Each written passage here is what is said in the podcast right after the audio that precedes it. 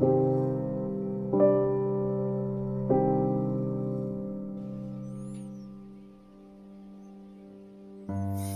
Hello again, everybody. Randy Weddle here. I'm your host for Creation Anew. I'm so glad that you're with us today. I'm the pastor of Community Church of Mooresville, located in Mooresville, Indiana, and I'm also the pastor of Mount Pleasant Christian Church, located in the great town of Hall, Indiana. And I'm just, like I said, thankful that you are here. I'm so glad. Well, what are we going to talk about today? Well, we're continuing looking at tyrants and God. And specifically, we're looking at tyrants in the Bible. Now, there are plenty of other tyrants throughout history. Uh, we're, we're, not trying to deny that at all, but um, uh, I'm just just looking at tyrants in the Bible, and we've got kind of uh, a lot to cover here. So I want to go ahead and get right into things. Who is the tyrant today that we're talking about? Well, he's a man by the name of Pilate and he um, how do i say this? Pilate pilate was a really bad guy. And he he was in the roman government and at one point in time pilate got so violent. Now the roman government by the way was like a machine and it would it would mow you down Okay, it was a well-oiled machine. Uh, Rome had no problem in the first century, no problem with taking you out. Okay, they weren't squeamish about killing people. Um, you know, they practiced crucifixion. If you want your stomach to turn, read about that. Uh, we're talking about a guy who was a part of a group that was that was vicious but do you know that there was a time when Pilate got so violent that even Rome said, Dude, you've just crossed the line in our world. He was so ruthless, this, this Pilate guy was, that Rome actually had to kind of take him down a notch. Pilate was not somebody that got nervous over making decisions he didn't uh, he didn't have a problem with sending people to their death. He didn't have a problem with with uh, commanding that people um, be executed. He had no problem with military maneuvers. This guy was uh, he was pretty cold. But we're going to see a different Pilate. Now, where I want to start off in John chapter 18, starting at verse 28, we we're going to see a little bit of Pilate, and then when we get into chapter 19, we're going to see a very different Pilate. A Pilate that I would dare say maybe some people may not recognize. Okay, here we go. John 18 28, and we're going to read down here. Then they led Jesus from Caiaphas into the praetorium, and it was early. And they themselves did not enter into the praetorium, so that they would not be defiled, but might but might eat the Passover. Verse 29 Therefore Pilate went out to them and said, What accusation do you bring against this man? They answered and said to him, If this man were not an evildoer, we would not have delivered him to you. So Pilate said to them, Take him yourselves and judge him according to your law. The Jews said to him, We are not permitted to put anyone to death to fulfill the words of Jesus, which he spoke, signifying by what kind of death he was about to die. So the situation here is we got Jesus on trial, and he is eventually going to go to the cross. So he has been before the high priests. Uh, the high priest, he's been before uh, the Jews. The Jews have now taken him over to Pilate, and he's being tried there. John 18:33 and, and going on down. Therefore, Pilate entered again into the praetorium and summoned Jesus and said to him, Are you the king of the Jews? Jesus answered, Are you saying this on your own initiative, or did others tell you about me? Pilate answered, I am not a Jew, am I? Your own nation and the chief priests delivered you to me. What have you done? John 18:36 Jesus answered, My kingdom is not of this world. If my kingdom were of this world, then my servants would be fighting so that I would not be handed over to the Jews. But as it is, my kingdom is not of this realm. Therefore Pilate said to him, So are you a king? Jesus answered, You say correctly that I am a king. For this I have been born, and for this I have come into the world, to testify to the truth. Everyone who is of the truth hears my voice. John 18:38 Pilate said to him, What is truth? And when he had said this, he went out again to the Jews and said to them, I find no guilt in him. Now, we see just a little crack here in this stone wall called Pilate. Because I, my personal opinion, okay, take it for what it's worth. My personal opinion is I think Pilate was, I mean, he was confident, he was a commander, he had no problem making decisions. And then he meets Jesus. And Jesus freaks out Pilate. That's what I think is happening here. Pilate is asking questions, and he's starting to get a little weirded out. Now, one of the places that we see this is in John 18:38 when Pilate is asking, "What is truth?" I think you see just a little bit of confusion, maybe a little bewilderment.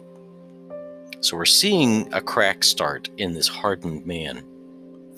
John 18:39 But you have a custom that I release someone to you or for you at the Passover.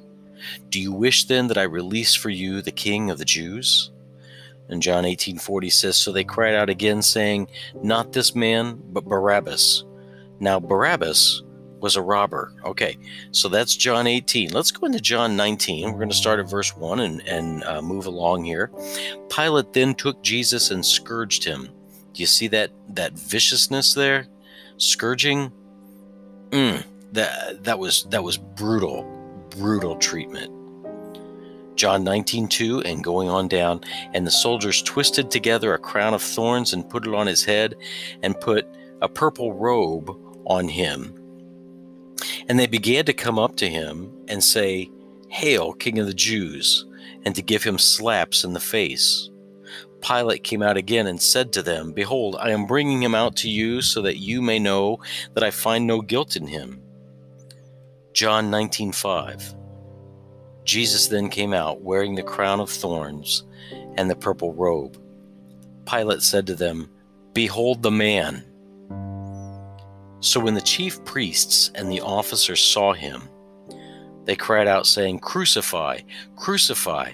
Pilate said to him, Take him yourselves and crucify him, for I find no guilt in him. Now, I just want to say something here, real quick.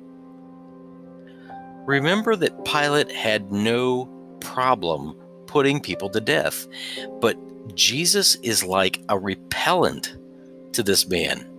Why doesn't Pilate just go, just get rid of him?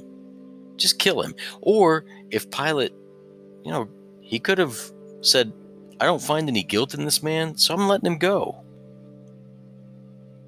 We're seeing cracks here. John 19:7 The Jews answered him, We have a law, and by that law he ought to die because he made himself out to be the Son of God. Therefore, when Pilate heard this statement, he was even more afraid. Boom. Did you hear that? I think Pilate was weirded out. And when we get to John 19:8, he was weirded out more. I think Jesus uh, just shook his world. John 19:9 and he entered into the praetorium again and said to Jesus, "Where are you from?" But Jesus gave him no answer. So Pilate said to him, "You do not speak to me? Do you not know that I have authority to release you and I have authority to crucify you? Jesus answered, You would have no authority over me unless it had been given to you from above. For this reason, he who delivered me to you has the greater sin. As a result of this, Pilate made efforts to release him, but the Jews cried out, saying, If you release this man, you are no friend of Caesar. Everyone who makes himself out to be a king opposes Caesar. Now, right there, two things. When Jesus looked at him and, and said, uh, You have no authority over me, I think Pilate Pilate, Pilate may have needed to excuse himself at that point in time and, and have gone to the little boy's room. But he stands there, and it says in verse 12 that Pilate made efforts to release Jesus. Guys, this is a cold blooded killer that we're talking about, and he can't make the decision to kill Jesus. This is strange behavior from someone who was so violent that the Roman government said, You're a little over the top for us. So he's making efforts to release Jesus. And then the trump card comes in here because the Jews say, Hey, if you release him, you're no friend to Caesar. Now, the Roman government, you could worship any god you wanted to, just as long as you also worshiped Caesar.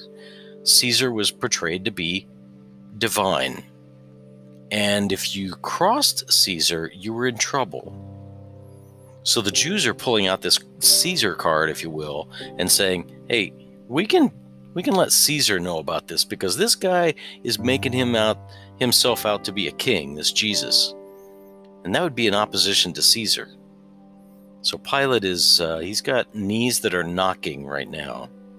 John 19:13 Therefore when Pilate heard these words he brought Jesus out and sat down on the judgment seat at a place called the pavement but in Hebrew Gabbatha Now it was the day for preparation day of preparation for the Passover It was about the 6th hour and he said to the Jews behold your king So they cried out away with him away with him crucify him Pilate said to them, Shall I crucify your king?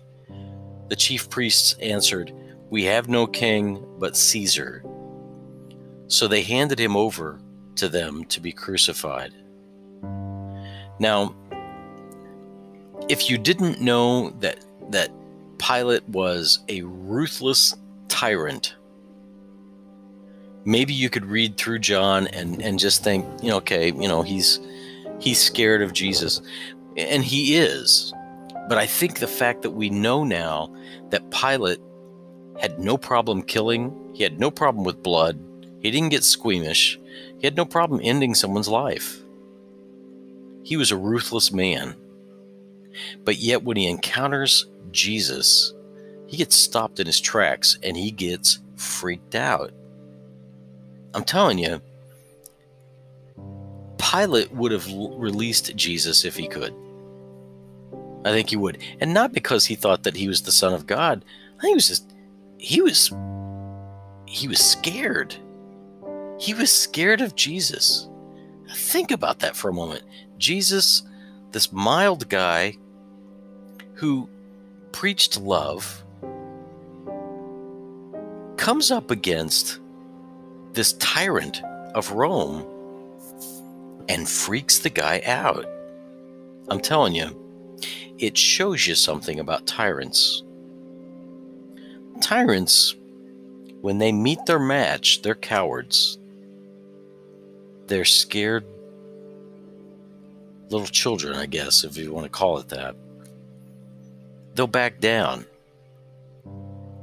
And when they encounter the Lord Jesus, tyrants can't stand up against him.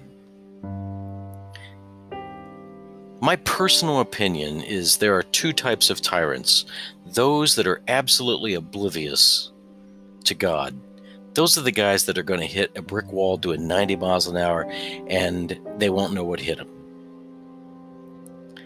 There are other tyrants that have a sense of right and wrong. And when they encounter truth, when they encounter Jesus Christ, they get intimidated. And that's what Pilate was. if you're a believer living in a tyrannical government, I want to tell you something. Many times I believe your tyrannical government is terrified of you because you hold to the truth. You hold to one that rose from the dead. And they can't deal with that. They just can suppress it, ignore it, pretend that it doesn't exist, but they don't know what to do with it. I've seen it in the eyes of people who think they're everything, and then when they encounter the truths of Jesus Christ, you see a nervousness in their eyes, you see sweat on their brow, maybe some stammering in their speech. One of the things that reminds me uh, uh, of the, the, the strength of Jesus Christ is the fact that the Roman government was so strong and the church outlasted the Roman government, preaching repentance, faith, and love. The Christian church did never fired a shot at the Roman government, but yet through Christ they defeated the government. Same thing today, guys we can outlove tyrants. We can beat them by loving them. Not loving what they do, but presenting truth to them. And then let them wrestle with it. Because my conviction is when faced with the truth of Jesus Christ, the hardened tyrants really they know. I think deep down, many of them know I'm in deep trouble. Or at least they know something is up. Well, guys, that's Pilate. That's another tyrant. And no tyrant can stand up against Christ. They will all fall and they will all bow their knee to Jesus someday. Every single one of them. They may live a long life. They may not get uh, uh, find justice here on earth, but on the other side of eternity, yeah, they meet justice and they're very much aware of truth. Well, that's all I have, guys. I want to appreciate you listening. Um, I, I want to encourage you to continue to listen. We've got one more episode of uh, Tyrants and uh, versus God. So I hope that you'll listen to that. Tell others about this podcast. And uh, if you want to write to me, you can do so. My email address is randy at creationanew.com. I want to let you know about creationanew.com. That's the website. You can go there and visit. You can also see us on Facebook. Um, I have chosen to uh, to go off of Twitter. I started, and then recent events, uh, I, have decided to go off that. I'm just simply writing Facebook until they won't let me on there anymore. So, uh, as long as they let me pr- uh, pr- pronounce uh, or declare God's word, uh, I'm I, I, can stay. But uh, once they kick me off, um, then then we'll move on. So.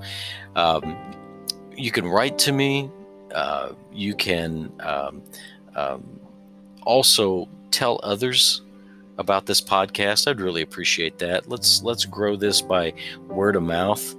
And uh, if you want to give monetarily to this ministry, you have the opportunity to do that at creationanew.com. You can do that. And uh, what I would ask is that you uh, only give if you're taking care of your family and you're taking care of your church. Then after that, if you want to give, you're more than welcome to to do that, and it's greatly appreciated. Guys, you take care, and uh, until next time, um, bye bye.